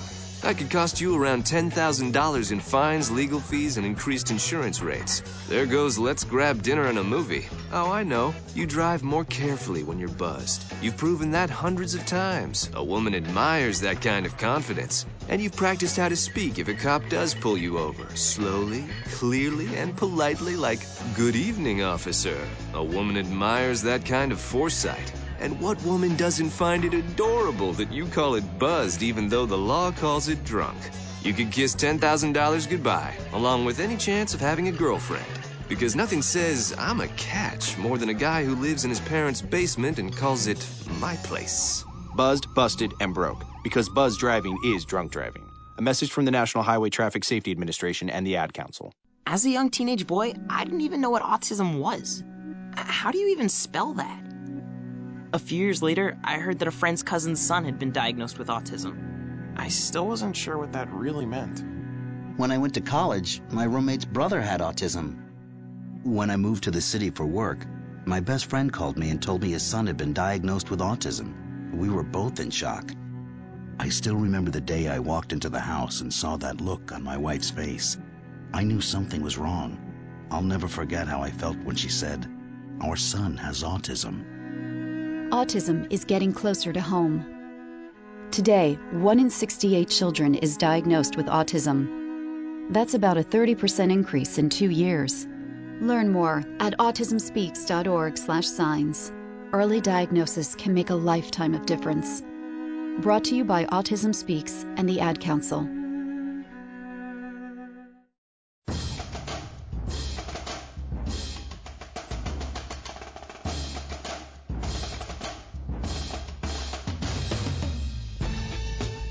The sports talk continues on the High School Sports Line from Metro News. High school sports line still to come until the top of the hour. Brian England, what we heard from Brian, that was a great interview. That was very entertaining. Kevin Hatfield scheduled to join us from Mingo Central. DeAndre Murphy of St. Joseph's coming up, but uh, we've got scores coming in.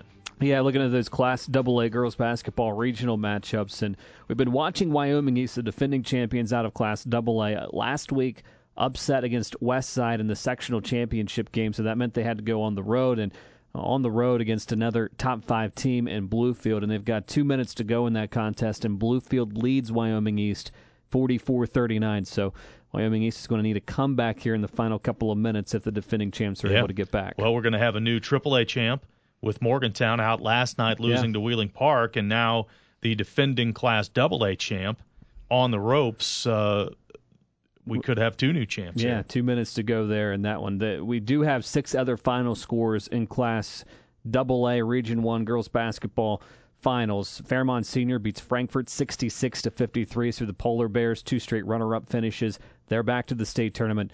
North Marion beats Philip Barbour 65-29. Region 2 Bridgeport beats Lewis County 46-43. Lincoln over Clay County 62-38. Again, that Riverview West Side game postponed to Thursday. Region 4, Poca beats Mingo Central 45-38 and Winfield over Chapmanville 54-37 and we'll keep following those scores wvmetronews.com. All right and uh, yeah, we'll post all those scores when we get them. Uh, again, we won't have the seedings for the Double A girls tournament tonight because there's one game that's been postponed. Yeah, that West Side Riverview game postponed to tomorrow night. All right.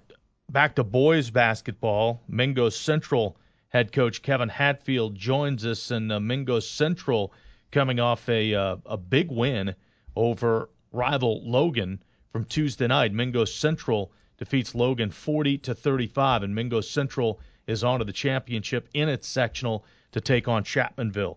And head coach Kevin Hatfield's with us on High School Sports Line. Coach, good evening. Thanks for coming on.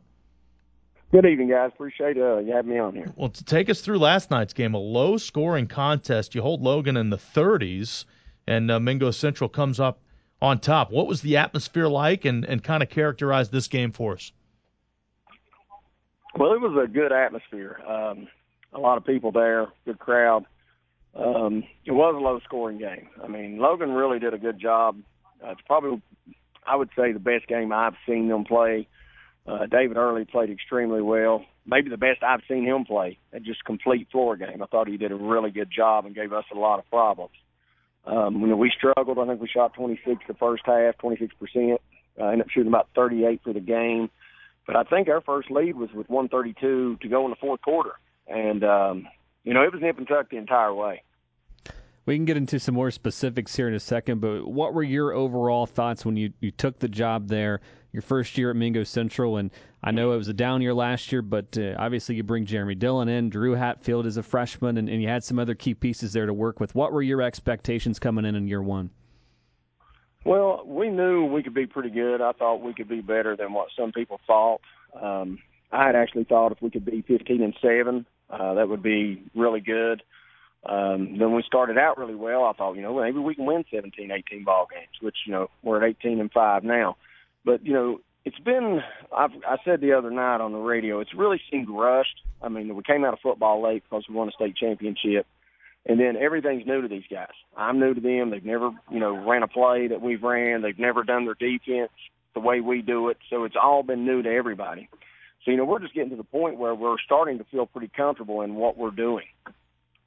What you do have, though, coach, is athletes, and you've got guys that have won, obviously, and that that says a lot. We've seen, you know, we see schools go through these cycles where uh, they have a great group of athletes and they win in multiple sports, and you know that that kind of breeds confidence for everybody, doesn't it?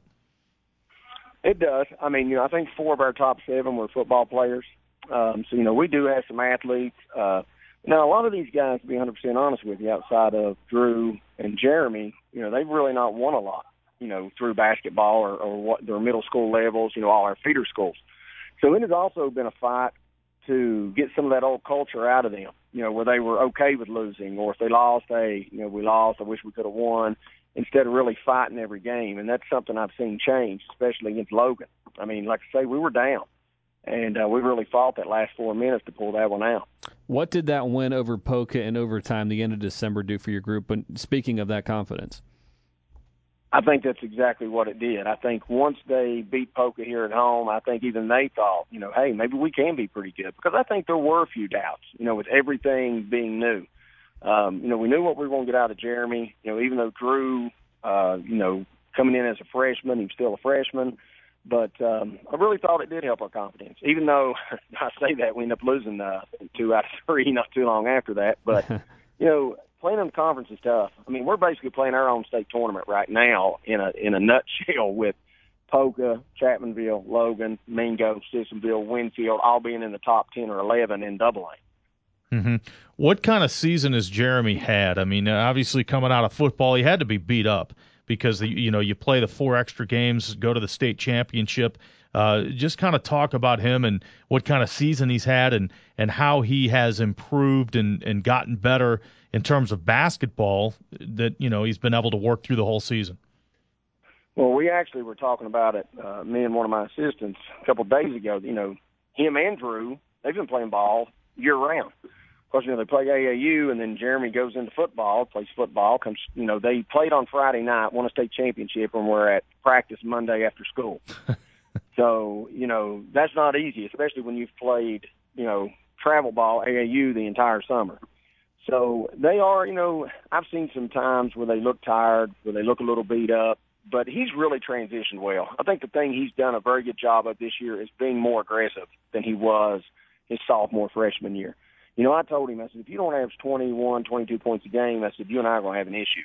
You know, my big issue with him with him was not being aggressive enough and he's really done a good job of leading our team on and off the floor. What's that dynamic been like with Drew then? Just a freshman, and we talked about him and the impact that he had as a freshman on the football team, and then first thing folks would tell me is he's an even better basketball player. So what's that dynamic been like with him? Uh, well, it is a little different him being my kid. Yeah. Um, you know that always causes some issues with everybody outside of the team. you know, the team never has the issue. It's always the parents yeah. or the you know, people in the stands or whatever. But um, it's a little different for me. Uh, I mean, I like. He's always played football, but he loves basketball. And of course, I hear that argument all the time: which one's he better at? Football guys say he's better at football. Basketball guys say he's better at basketball.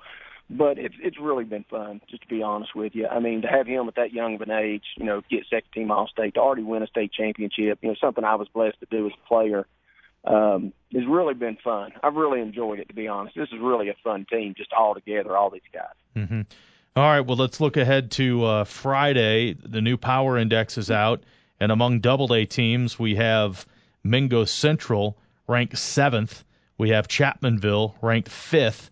So we've got a, a top seven battle coming up Friday night in this double A sectional championship. Break it down for us as your team goes up against Chapmanville.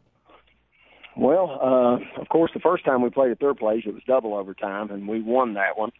Then we come to our place and go into overtime, and they beat us by two. so so triple overtime really, for Friday. Yeah, yeah. That, well, I had that. Somebody said that. I'm at the girls' game actually. It just yeah. ended a few, you know, ten, fifteen minutes ago, and somebody said that. Said, "Hey, this will be triple overtime." I said, "Look, me and Brad both already talked about it. I don't know that we really want that. Just to yeah. I don't know if we can handle too many overtimes, but." You know, they know what we're going to do. We know what they're going to do. I do think it's going to be a, a really tight game, and um, it may go into overtime. You know, I really don't think anybody's going to win by more than five, six, seven points. I just don't see it because we match up so well with each other.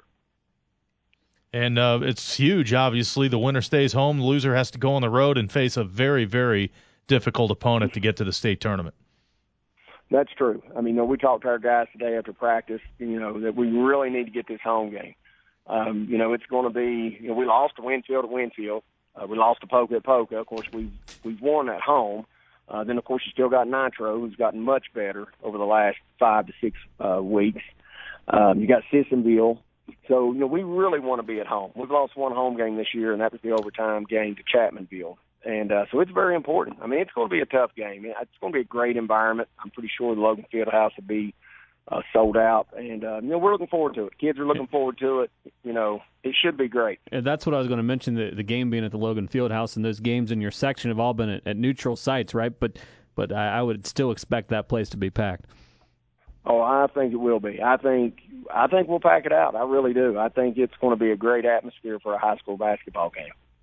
All right, Coach. We appreciate your time. We wish you the best of luck. Uh, it is good. It's Southern West Virginia, man. That's going to be great. Mingo Central against Chapmanville coming up Friday in the sectional final. And uh, thanks for your time tonight.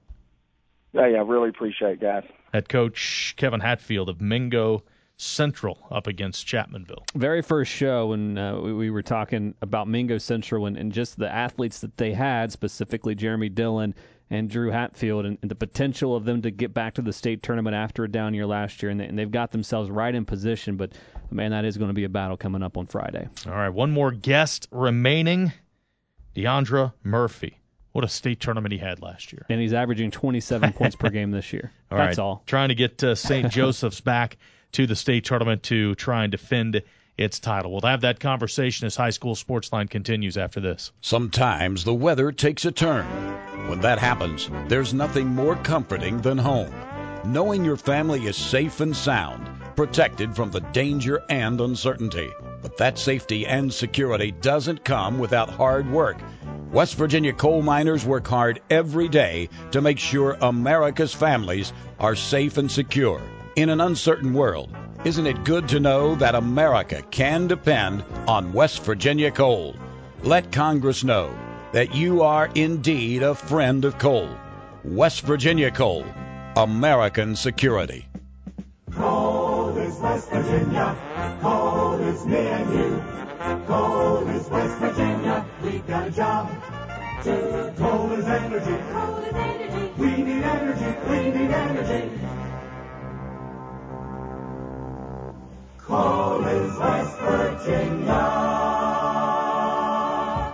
all West Virginia coal miners, here's a special message from the West Virginia Coal Association. To all the West Virginia coal miners out there, this is Bill Raney with the West Virginia Coal Association. And we say thanks for being safe and coming home to your families every day. They love you, and we applaud you for helping us to meet our collective goal of zero accidents.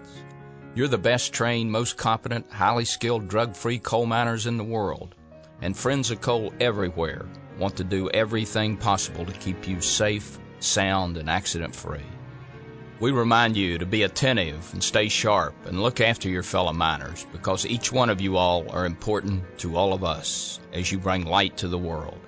You are the best, and we ask that you do your best to come home tonight to all those who love you. That's what we all want. A message from the Friends of Coal.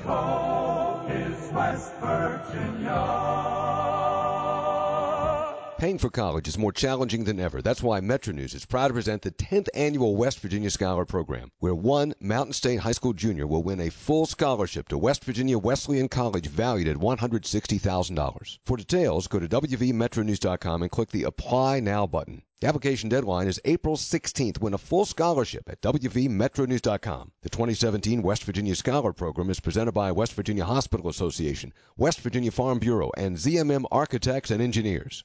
Over the last century, the forest industry increased forest land in our state from 7 million to 12 million acres. West Virginia is the second highest producer of hardwood in America. Our state is made for forestry.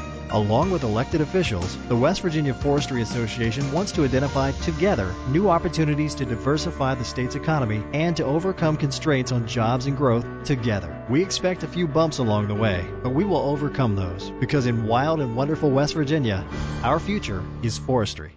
Covering high school sports throughout the Mountain State. This is the High School Sports Line on Metro News, the voice of West Virginia. Today, my new dad threw a barbecue. Today, my new son and I threw a barbecue. There were burgers and chicken. I burnt everything the burgers, the chicken, the salad. Ah, they were delicious. They were awful. And then, and then we had watermelon. I'm allergic to watermelon. And then we played catch. I broke Mr. Lewis's window, Mrs. Wakeham's window, Mrs. Wakeham's windshield. And then somehow my hand. My hand! and then my dad even let me drive his car. The hospital's on the right! It was a rough day. It was a great day. You don't have to be perfect to be a perfect parent. Thousands of kids in foster care will take you just as you are.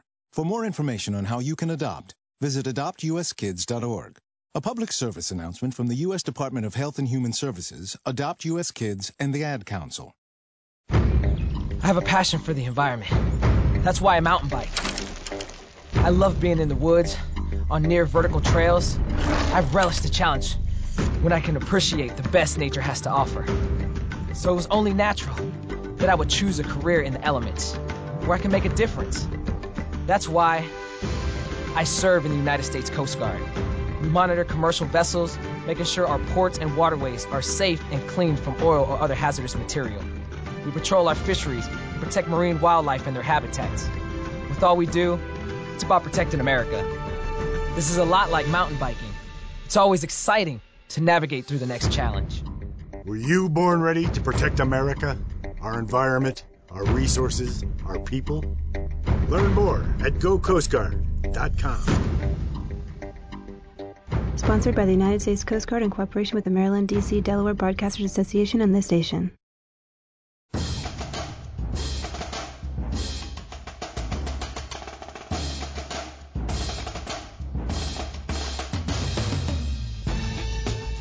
Metro News, your source for high school sports in West Virginia. High School Sports Line as we uh, inch towards the top of the hour, the final edition of High School Sports Line for this season. Of course, we'll have coverage from the state tournaments in Charleston all next week and uh, the week after girls tournament next week, the boys tournament the following week, and we'll be back with High School Sports Line in August once football rolls around again. It's right around the corner. it is right around the Get corner. your game of the let's, ready. Let's let's do baseball first, okay? A little bit of baseball. I'm okay with that. Joining us now on High School Sports Line, Deandra Murphy, St. Joseph Central senior, who uh, had a tremendous tournament last year as uh, St. Joseph stormed the field in Class Single A, won the championship. And uh, Deandra, thanks for joining us on High School Sports Line. Oh, thank you for having me. Let's talk about this year. I would go back last year.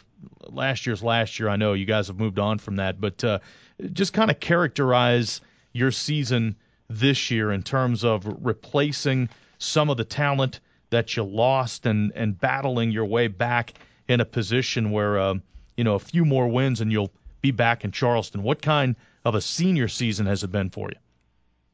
Oh, it's been it's been a great season. Uh, the players around me are really contributing to getting me the ball and getting me open and making making me have plays like getting plays together for me. And um, overall, it was a bumpy start at first because we have a tough schedule and replacing. We had guys step up, but um, those guys are playing a bigger role now and they're uh, showing people that they can play. Yeah, so you're averaging, I mentioned this earlier, averaging 27 points per game. And then another familiar name from the state tournament was John Morrison, who really kind of emerged as, in the middle of the state tournament. What's that dynamic been like with, with you two as the two leading scorers on this year's team? Oh, it's just, it, it we just flow together. It's just it's like I don't I don't know how to explain it. He just, he just comes ready to play every game. Um, he's a competitor. He's a hustler, and he just gets the job done. He does he does everything we need him to do, and um, he really hustles. Talk about this team, the chemistry, and some of the things that it does well. What, uh, how would you compare this year's teams to last year's? Um, we move the ball. We're unselfish. Um, we play we play hard. Coach Ross loves competitors, as I said before.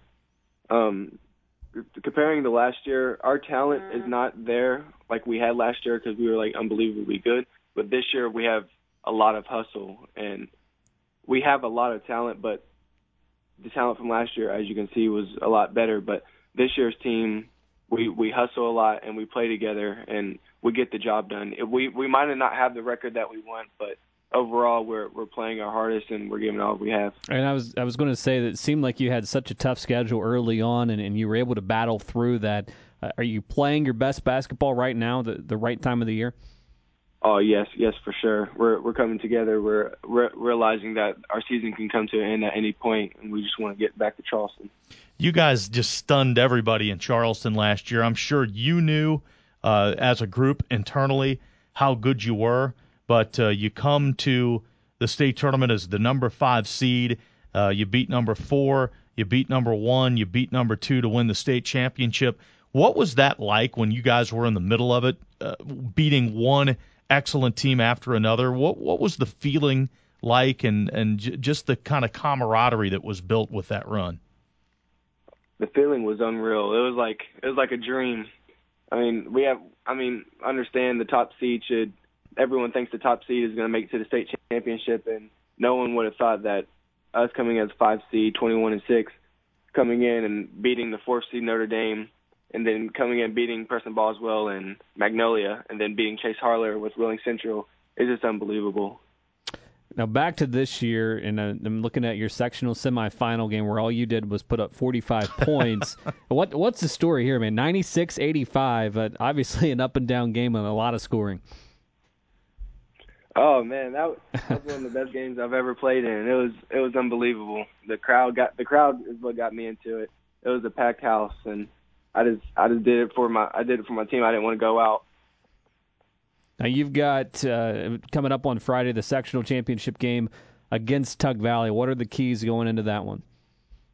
Um, we have to contest Tyler May for sure because he's a knockdown shooter, and we can't let them get in their flow of the game because when they do, that's when they make their runs. We just have to play our basketball and slow them down. Mm-hmm. What would it mean to get back? Uh, just to to get back and get an opportunity to defend that state championship. It'd mean the world. It, it, my senior se- my senior season, and I just want to go out one last time in Charleston, trying to win another state championship. I have two under my belt right now, and three would make it even better. Do you have any plans for next year in terms of the next um, level? I'm under. Uh, I'm undecided on that right now. Okay, just, well, just get that 45 point effort out there. Just keep. I, I've seen you've had a couple of dunks. I've seen on Twitter as well. You guys do a nice job of putting that out there. But uh, a, a heck of a season, obviously. Yes, sir. All right. Well, we appreciate your time. Uh, Deandra Murphy's been with us from uh, St. Joseph's, and um, that w- I have to admit, I've been going to the state basketball tournament for over 20 years, and you know the show that you guys put on in Single A, that was uh, that was one of the best uh, performances I've seen back to back to back wins. I mean, that was a lot of fun to watch you guys. Oh, thank you, thank you, Hopefully, we'll uh, we'll see you again in Charleston. Thanks for your time tonight. thank you for having me. All right, Deandra Murphy of St. Joseph's uh, sectionals coming up for the boys this week. Yeah, and, and you looked at the guys that they had had coming back this year. John Dawson moved on. Uh, Keith Clemens moved on. They were both juniors, but went on to other programs. And so immediately you look to DeAndre Murphy, gave you 18.6 a year ago, and he's giving you even more than that this year at 27 per game. And then, like we mentioned, John Morrison, who emerged in the state tournament, he's a senior as well, giving St. Joe 14 points per game. And and they're playing well right now. Got an opportunity uh, here uh, in the next couple of games to get back to the state tournament. All right, very good. Final break. We'll uh, check in on some scores. When we return, High School Sports Line will continue. Paying for college is more challenging than ever. That's why Metro News is proud to present the 10th annual West Virginia Scholar Program, where one Mountain State High School junior will win a full scholarship to West Virginia Wesleyan College valued at $160,000. For details, go to WVMetroNews.com and click the Apply Now button. The application deadline is April 16th. Win a full scholarship at WVMetroNews.com. The 2017 West Virginia Scholar Program is presented by West Virginia Hospital Association, West Virginia Farm Bureau, and ZMM Architects and Engineers. Even in times of uncertainty, West Virginia hospitals are committed to improving the health status and economic condition of all West Virginians. Our hospitals are responding to challenges in the clinical, regulatory, and financial environments. Every day, our 44,000 dedicated health professionals are meeting these challenges by doing more with less. I am Joe Letnaunchyn with the West Virginia Hospital Association. Whether it's changing payment rules in Medicare and Medicaid or new regulatory challenges, our mission focuses on patients and recognizes the important role that hospitals play in our local communities. Covering high school sports throughout the Mountain State. This is the High School Sports Line on Metro News, the voice of West Virginia. It is with great pleasure that I welcome you to today's graduation ceremony. Students, uh, when you hear the reason or reasons for your absences throughout the years, please exit the auditorium without your high school diploma. Once you've exited, remove your cap and gown and proceed into the unknown. Too tired. Family trip. Part-time job. Helping around the house. Sick day. Starting the holidays early. Just because. Starting in the sixth grade, students who miss 18 days or more of school in a year for any reason will fall behind and risk not graduating high school. How many days of school has your child missed this year? Absences add up. Keep track at boostattendance.org today. Brought to you by the U.S. Army and the Ad Council. We used to think all lung cancer was the same. Now we know that each tumor may have a different genetic makeup. Several different molecular types of lung cancer have been identified. By performing molecular testing on a lung cancer tumor, doctors can try to determine what's causing the cancer to grow. It's a different way of looking at lung cancer. Because lung cancer can affect anyone. The young or old. Smokers or non smokers. You or me. Knowing the molecular profile of my tumor helped determine my treatment options. Anyone can get lung cancer, and not all lung cancers are the same. Talk to your doctor to see if molecular testing is appropriate for you. Visit lungcancerprofiles.com to learn more. That's lungcancerprofiles.com. A public service of six leading lung cancer advocacy groups with support from Pfizer Oncology.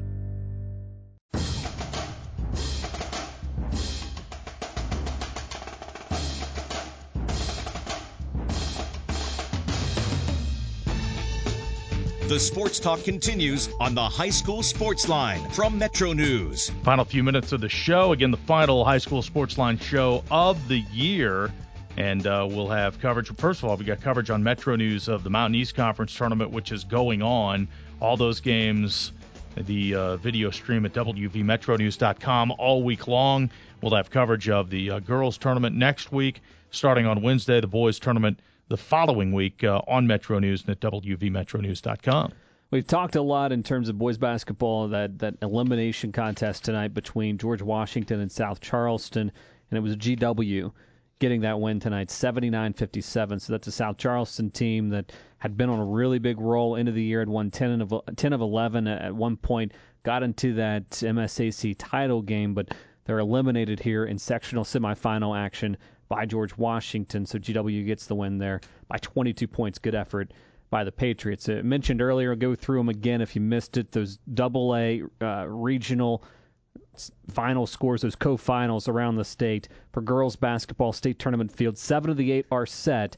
You've got Riverview and Westside that's been postponed to tomorrow night, so we'll get those seedings tomorrow night along with the Class Single A games. But those Double A scores from tonight: Fairmont Senior knocks off Frankfort 66 to 53. It was North Marion beating Philip Barbour, having to go on the road 65-29. North Marion gets that win.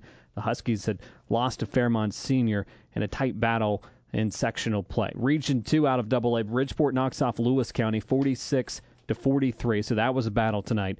Lincoln beats Clay County 62-38.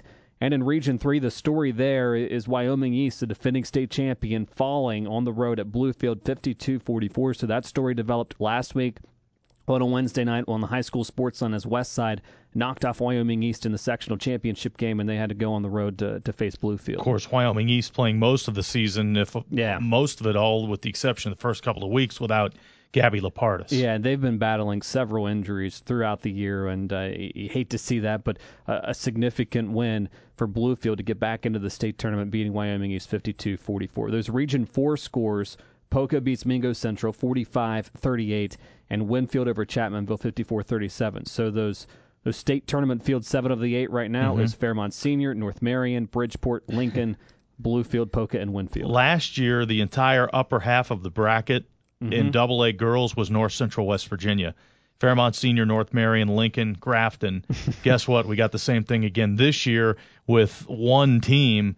You've got Bridgeport uh, replacing Grafton, but we've I, I don't know how the how the seedings right. will shake out. But last year it, it literally shook out at the top half of the bracket where there's North Central teams, and this year you've got Fairmont Senior, North Marion, Bridgeport, and Lincoln all coming from uh, that same area. Weren't Fairmont Senior and North Marion weren't they matched up in that yes. quarterfinal? So that so they played all the way through the regular season, got into sectional play, and then had to face yeah. off again. And be interested to see how those seedings fall Fairmont out. Fairmont Senior played North Marion, Lincoln played Grafton in the quarterfinals last year. Yeah, yeah. So.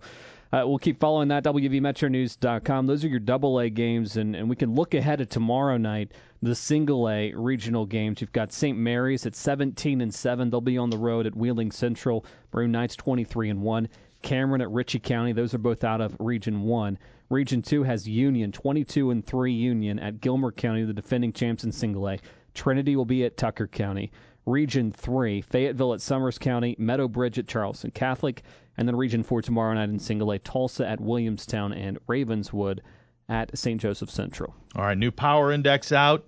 And uh, at the top, this is the final uh, power it, index of the year. Musselman jumps ahead of University. It's fitting that they would switch again because that's what they did the entire year. They just swapped back and forth. Neither team played a game, but you had opponents that they had played, mm-hmm. uh, wins and losses, and, and, the way the schedule strength uh, came out. Musselman actually jumps University despite having uh, not played a game the schedule strength altered that. So that's how tight that one versus two is. But Musselman is one University two in the final PI. All right, Capital three, Morgantown number four, Woodrow Wilson, Hedgesville, Fairmont Senior, Bluefield, George Washington, Martinsburg rounds out the top ten. Morgantown and University did win their sectional semifinals tonight, so they will square off in the sectional finals Friday on WAJR. Round four. Round four. All right.